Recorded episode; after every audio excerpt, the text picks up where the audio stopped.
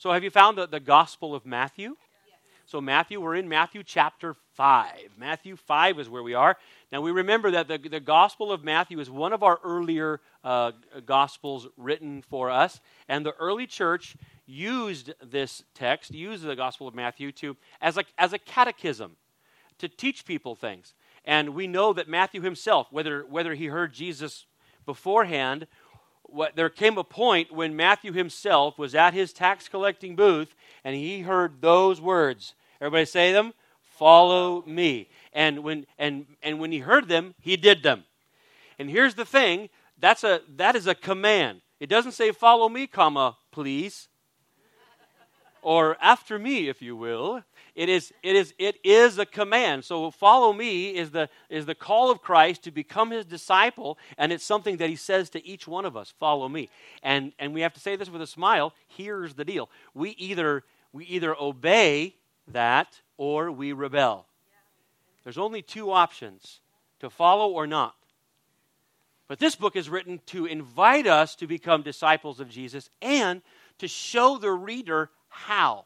How. What does it mean to follow Jesus? Fortunately, the first thing we see in the book of Matthew is this is that, that Jesus is the one who has come, as we're celebrating today again, Jesus is the one who has come that, to baptize us in the Spirit. He has come to bring his disciples, all of us first, into vital contact with his Spirit. And, be, and through repentance and then vital contact with the Spirit, we are then enabled to follow Jesus. We are enabled and called to live for him and live like him. We live for Jesus and we live like Jesus. And that's what it means to be a disciple of him. Now, now, where we are now is in that we've, we've followed Jesus and we're into the Sermon on the Mount. And uh, we've, we've come through a couple of portions, but Matthew 5 is, and 6 and 7, this, even this is broken down into different sections. Matthew breaks this, this, this section of teaching into smaller portions. And the portion that we have arrived at now began at verse 17 when Jesus says something bold. He says, Do not think that I've come to abolish the law, but to fulfill it. I've come to fulfill it. And then he says, Not one of it's going to go away, it's all going to be fulfilled. Then he says in verse 20, Hey, unless your righteousness exceeds that of the, the scribes and the Pharisees, you will by no means enter the kingdom of heaven. And we spent some time on that because at first that sounds like, What? I've got to be a Pharisee? No. It means that Jesus has come to reveal and to lead us into real righteousness. And then he gives six they call them antitheses, but there, there, there are six examples. This is really important for today. Everybody say examples. These are six examples of how his, he has come to really reveal the, the ultimate intent of the law and to show us real righteousness. And so he picks six examples from the law, from the, from the Torah, to say, this is what you've heard, but this is what it means. It's important because he is not laying down new legislation for us, he is explaining what real righteousness is. It's important because righteousness is the goal and the expectation of every follower of Christ. But righteousness is not a burden, it is a blessing. Righteousness is not the hard life, it is the it's the good life. Somebody should say thank you Jesus. And it's not complicated. Righteousness actually acts a lot like love. We've seen that, we'll see it again today. But love is not love. No, love isn't love. I don't care what shirt they wear. Love is not love. Love is not love without righteousness. God decides what love is. All right, now here we are. We're going to look at uh, verses 31 and 32 today. And as I read them, I want to just say this. Before I even read them, let me lay some things down for us. This passage has been clumsily interpreted and applied over the years. I'm not saying I'm the only one who's going to get it right. I'm just saying it has been often clumsily interpreted and applied. And, it's, and because of that, it has really had two very problematic results. Number one, it has been legalized and even weaponized to shame people or to trap them. It also, because of that, then, because it has been presented so such like such a hammer and such a brand that there's been almost a calloused obfuscation of the text. So it's been it's been totally ignored. And its points overlooked and rejected. Neither of those are righteousness. The goal here is righteousness. We, should, we would do well to remember that these commandments by Jesus occur in a section where he is calling us to a real righteousness. He's giving us categorical, categorical examples. He is showing us specific areas in the human heart that need transformation under righteousness. We've seen that. I, will just make sure that we understand where we're going. So, we've, what, what have we seen so far? Jesus starts off by, by first of all acknowledging, remember, that, that righteousness is more than don't murder. He said, You've heard, of it, heard it said, don't murder, but that's not the end of righteousness. Well, I'm good, I haven't killed you. No, he said, right, murder, don't murder means don't harbor anger, don't harbor resentment, don't speak hostile words. Don't murder actually means reconcile reconcile with others, and if, if you've hurt someone else, you better make that right. That's righteousness. Then it says, and you've heard it said, don't commit adultery. And we and we heard that Jesus explained that don't commit adultery. Basically, while the law seemed to only lay claim to our actions, Jesus lays claim to our imaginations. Jesus says, no, what that means is you must, you, even your imagination is my domain. Right. You must not harbor sin or lust, even in your imaginations.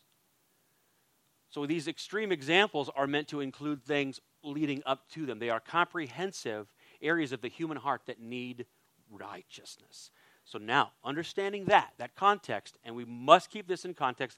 Context, uh, text without context is pretext. It's nonsense. So here we go. Verse 31 and 32, let's read it.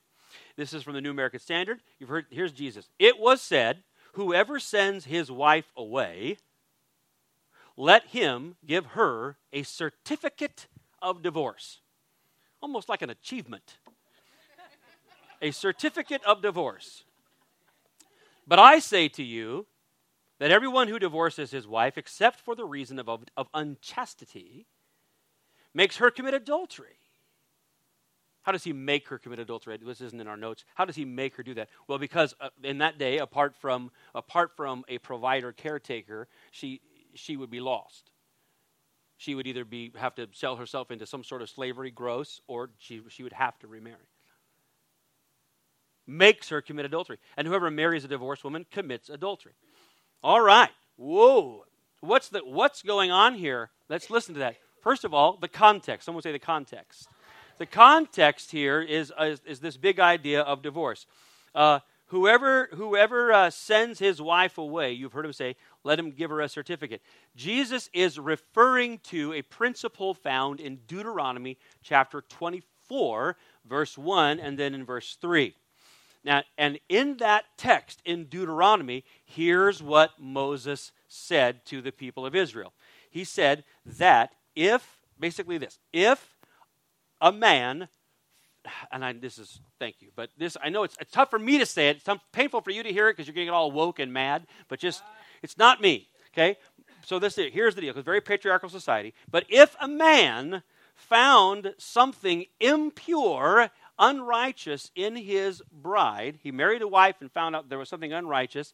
It says this: let him write, basically, give her a receipt yeah, I'm looking for some, a safe place to stand, and I'm not finding one anywhere. Uh, uh, I really am. Uh, what's that? Laura Lee is she's very safe. Yeah, yeah, she's not going to hurt me. Uh, but get, basically, give her a receipt, and the receipt said, "You are now free." She had a receipt. You are now free to go and marry someone else. And, and, and the original idea, the original idea was not to be to be reckless or shameful or, or anything else.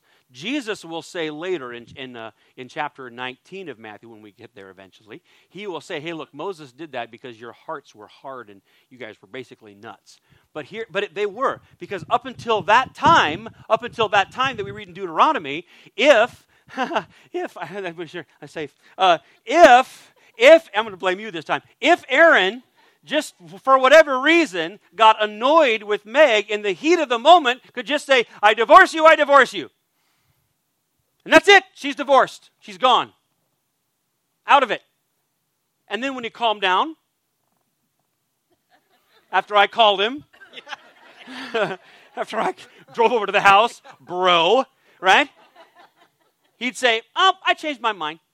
Come back. So now the woman is a yo yo. And in the meantime, if she's married somebody else, now we have a real problem.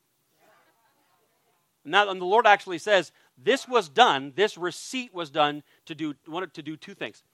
Number one, to prevent or to slow down that haphazard, angry response of husbands.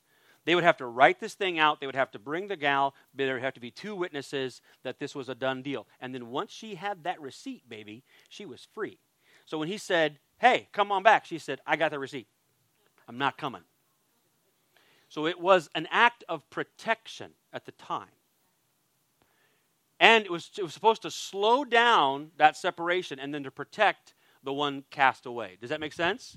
So that was the intent, even though even then that wasn't best. But Jesus said, Oh, your hearts were so hard. Moses was trying to find a way to put some duct tape and chicken wire on the thing until I got here.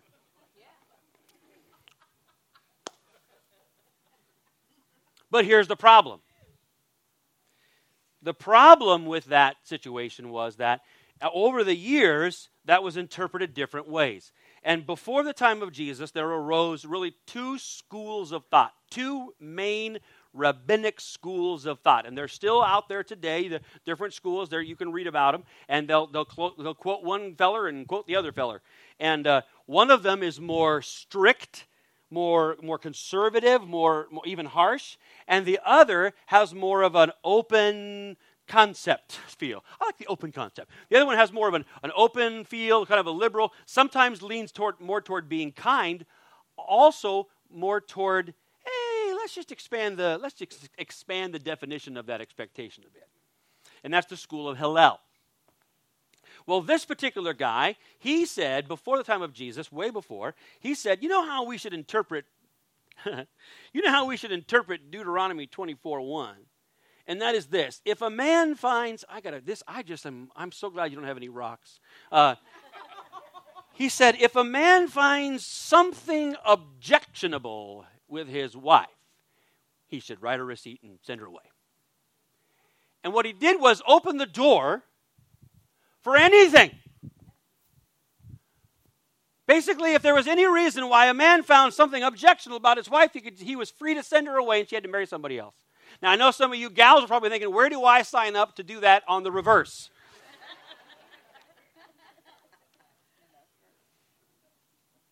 and because you can, and human nature being what it is, follow along, if you have the choice between a, a, a harder way or an easier way, Water finds the right, the path of least resistance. The path of least resistance that the teaching and even the, the Pharisees at the time, this is what they taught.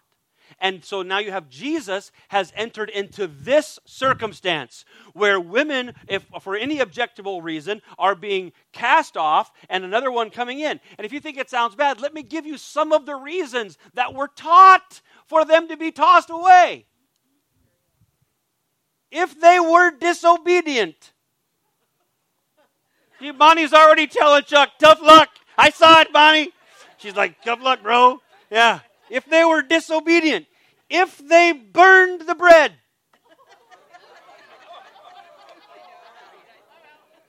yeah, some of you already, well, that's it for me. Call me an Uber. If they burned the bread, if they spoiled dinner with too much salt, if she went out with her head uncovered, if she talked to another man in the street. I don't understand this one, but here it is. If she was a brawler. I don't know if that's UFC. I don't.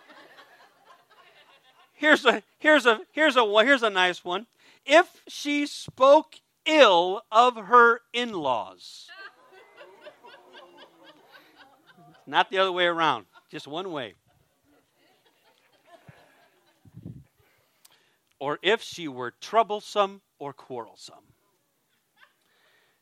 One rabbi, as the time drew near, about toward the first century, one rabbi asserted that divorce was appropriate based upon Deuteronomy 24, remember you can proof text anything, divorce was appropriate if the husband found a woman he considered to be more attractive than his wife.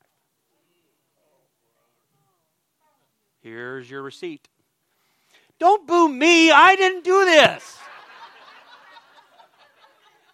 What we're trying to say is that this is this say what is Jesus talking about? Why would he say such a thing? For us to weaponize a statement and slam people over the head? No.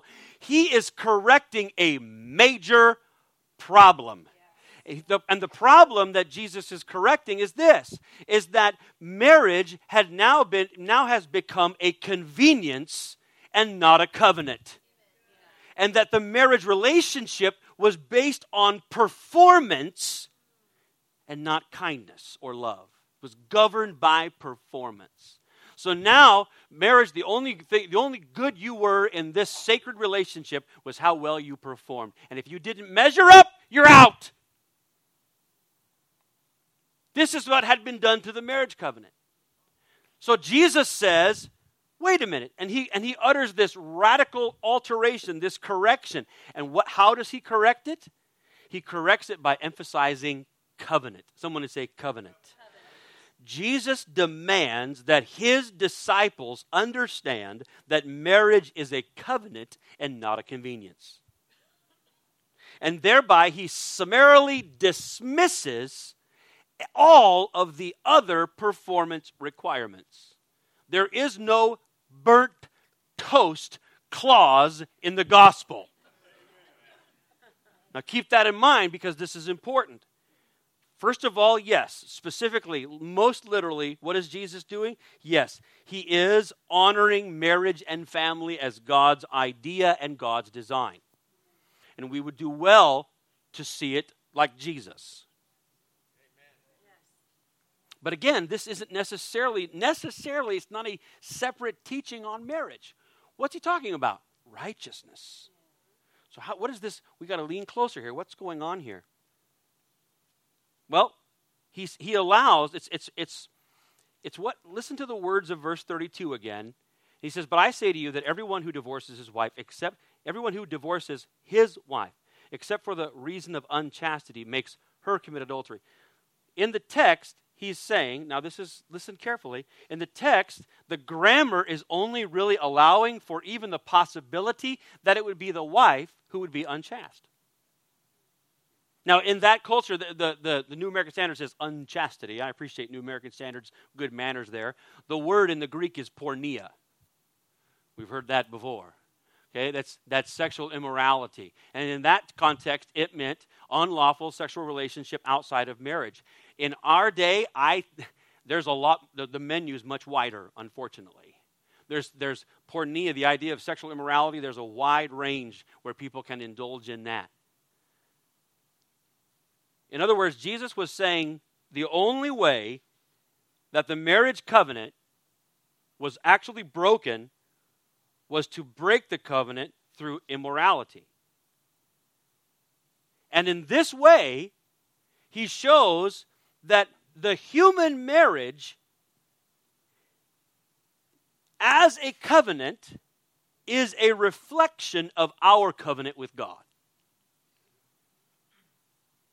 This is the, this is the bigger idea here. Again, going back to the language, the language suggests that the only person who could possibly be unfaithful in the, in the, in the, in the scenario is the wife. That is not an accident because marriage between a man and a woman is supposed to be a reflection, a mystery, a picture of our relationship with God in Christ. And there is no fathomable way that God will be unfaithful to you. Not possible. But the text says the only way to break that is for the, is for the, the wife or the bride to step away in unfaithfulness. Now, there's, so there's a spiritual, a definite spiritual picture here. Now, he, but, he, but he is giving this, this, this clause, as it were. But he's calling our attention to the fact that our salvation in Christ is not a matter of convenience, but of covenant. Your relationship with God, your salvation in Christ is not governed by your performance. Your salvation, your salvation is not governed by your performance. It is governed by loyal kindness. God's loyal kindness toward you. You say, why loyal kindness? The, the, the, Old Testament word for love, the word that we talk about God's covenant love for us, we're talking about covenant. So, that Old Testament word for God's covenant love is the word Hesed, H E S S E D. If you want to pronounce it really well, say Chesed. Go ahead, you want to anyway. It's the word that you find in Old Testament passages like this Give thanks to the Lord, for he is good, and his. His, so you said it. Someone said his love endures forever. Someone said his mercy endures forever. And if you look up it in different versions, there are several different words that the authors will use to say what that is love, mercy. Why is it? Why, why couldn't they just find a word that translated? The answer is no, they can't because there aren't enough English words to throw at the word chesed to define it. It's too big. God's chesed is his covenant, loyal kindness to us. And the scripture says it endures. Not, it's not convenience, it's not performance, it endures. God's covenant, loyal kindness to you endures forever. It endures forever. And this is the backdrop that Jesus says, and this the loyal, the loyal kindness of God is the culture and the climate that must define, first of all, the marriage covenant. It cannot be a convenience or performance. It has to be an expression of the nature of God. And that's why we must understand that this, this, this, this, this correction and this clause that Jesus gives was never intended to be weaponized. If you remember, as we've already read, remember when Jesus warned us about, about murder and then he said, and it's not just murder, it's anger in your heart, not just anger in your heart, but the words that you say. And then he actually, what was the final warning? What was the, the big threat? And it was Jesus talking. Hell. Yeah, the first time Jesus brings up hell is how we talk to each other. The first threat of hell is the words that we're using toward each other. Hell. Don't the warning is hell. Don't do that or hell. What's the next time he uses he talks about hell? He talks about the, that, we can, that we can cling to little private secret sins as tightly as we want to, but we will carry them with us to hell. Twice now, in both of these examples, the final warning is hell. But he gets to, he gets to divorce. He doesn't mention it. And yet, this is the one where people have carried the biggest stones and branded people the harshest. It's a little bit preachy, a little bit sermony for me to say it this way, but I just wondered if Jesus didn't mention hell because anybody who has walked through divorce has already had enough of it.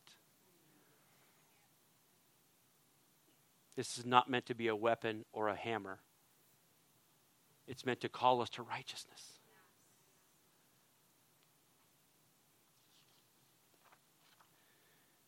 Nor is this correction meant to trap people into horrible marriages simply because it could not be proven that a spouse committed adultery, regardless of how much immorality or abuse or abandonment there was on the part of the other spouse. This except for unchastity clause is not meant to exclude mercy. Would you all just say mercy?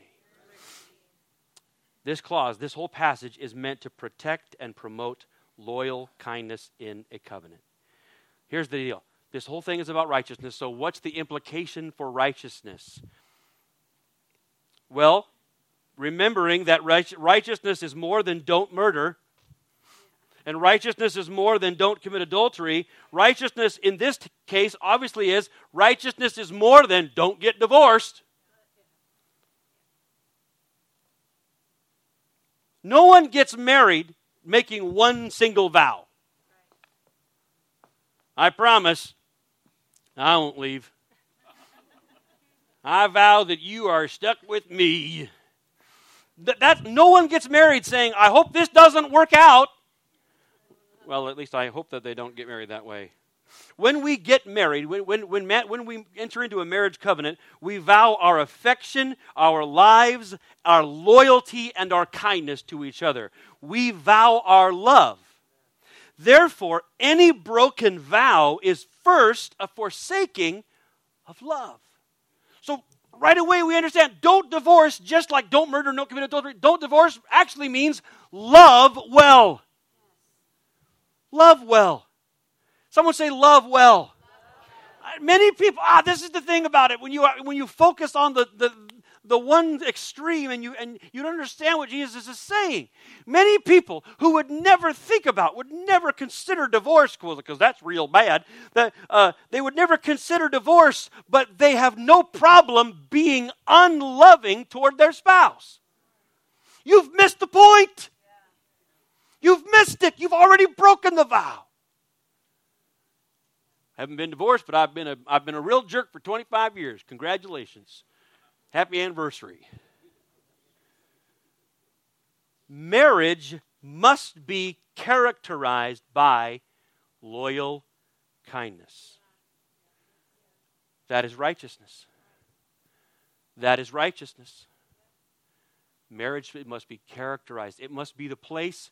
If marriage is the highest human covenant, then it must be the place that most highly expresses, demonstrates loyal kindness. Not performance, not convenience. Loyal kindness. Do we feel that? But now let's press it further. Press it further, just as we have.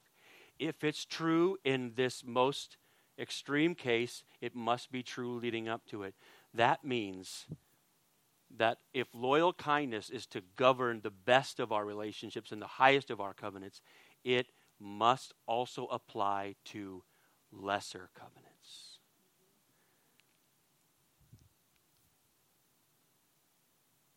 All of our relationships as disciples must be lived like covenant you, people, your relationship to someone must not be governed by their performance. We have an opportunity as people in Christ to have covenant relationships, covenant friendships. Not to be uh, too irregular this morning, but our friends John and Nita Weldon are here today. And they, uh, a few years ago, uh, moved away after having been very integral to this house. And many in leadership now and that work for me have no idea who they are, and that's sad. But you just need to know if I don't talk about them, it's because it hurts just a little bit that they're not here. But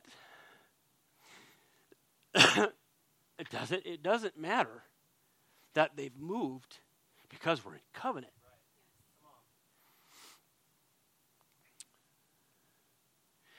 And that's how our relationships are supposed to work. None of our relationships should be based on convenience. Even if they're not a believer, if you're a believer, you need to take up the character and the nature of God. If you're the believer, then you walk in loyal kindness.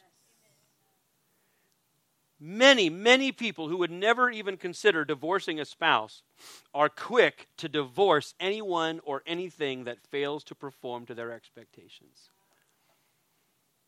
Whether it's their friends or their family or their kids or sons in law or employees or colleagues or pastors. You don't meet my expect you burnt the toast, you're out. But that isn't love. That isn't loyal kindness. And it isn't righteousness. Do you feel this? How powerful Jesus' words are? How we must not limit them to one clause. Huh. Again, we'll probably quote it until we get through this passage, but here, Paul comes back and restates this in Romans chapter 13, verses 9 and 10. when he says, The commandments do not commit adultery, do not murder, do not steal, do not covet, and any other commandment are summed up in this one decree love your neighbor as yourself. Why? Because Paul says love does no wrong to its neighbor. If it does no wrong to its neighbor, it certainly does no wrong to its spouse. Therefore, Paul says, love is the fulfillment of the law. And that is real righteousness. And that is what it means to follow Jesus.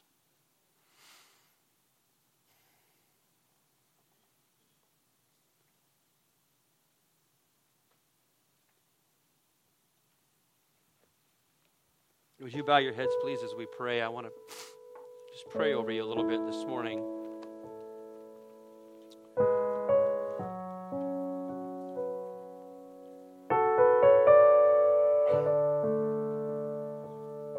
If, uh, if you're here this morning, you need to hear the words of Jesus say, Follow me. If you're not a follower of Jesus, you'll know it. Jesus won't say please, but it's a command for you to obey or not here this morning and you, and you need to say yes to Jesus, we want to pray with you. We want you to just say yes to Him. Yes, Lord, save me. Here's what you say Lord, save me from my sin. Bring me into vital contact with your Spirit so I can follow you. I, I receive you as my Lord. I receive you as my Savior today.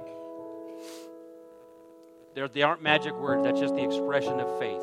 Faith speaks. And that's what faith says to God Lord, I need Jesus to save me from my sin. Take me and make me his disciple.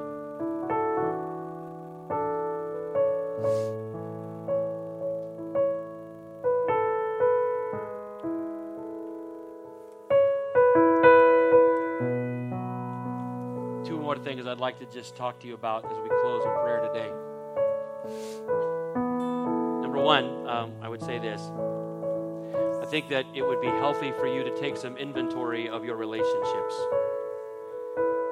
and see whether or not they are governed by other people's performance or by your loyal kindness. Are the relationships in your life? I don't, it, I know, yes, disciples. Yes, Jesus said, but the way you love one another will prove to all men that you're my disciples. So there's a serious expectation on us, one to another. But you don't get out of it just because someone else isn't a Christian. You get to be the one who bears and carries the loyal kindness of God. Take a look. Take some inventory. Are they are my relationships with others governed by their performance or by my loyal kindness? God's loyal kindness. And then I would just say this maybe take a moment and just be give thanks for uh, people in your life. And then one more thing this morning, please be patient with this one. We are praying before church, and, and I want to pray for those in the room today. Your soul bears the trauma of divorce. Have walked through the pain of divorce yourself. You've been a, maybe a victim, a participant in some way. I, we're not throwing stones or branding with the letter, you know, the scarlet D here. We're just saying, I believe the Holy Spirit wants you to know that if there is trauma in your heart because of that train wreck, that there is healing for your heart today that there is hope that you can you that there that whatever cloud of shame even that has been hovering over your life needs to be wiped away.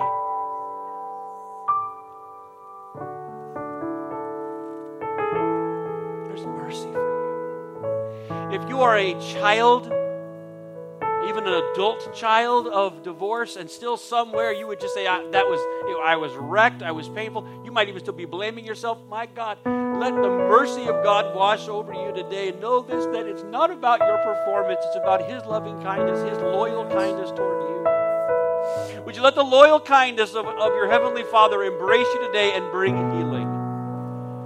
Their heads bowed across this house, I want to just make a faith response, please. With your heads bowed across this house, is there anybody here who say, "Yeah, Dav, I still feel the trauma, one way or another. I still feel the trauma of divorce in my life or in my history." Would you raise your hand? I still feel that.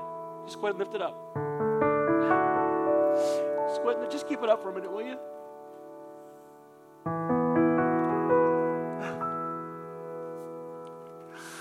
If I, if I could reach my hand into your soul and pull that thing out, I would.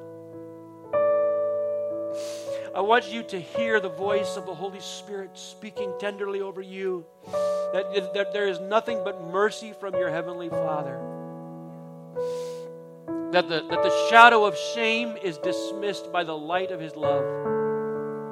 And I pray for you today, this morning, I pray for healing. I pray that your sense of self worth would be restored according to God's loyal kindness and not your performance. That you would, that you would understand that He is the one who is wholly and completely committed to you. He's going nowhere.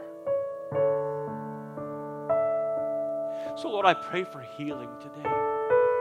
I pray for the rain of your mercy to fall on hearts and lives.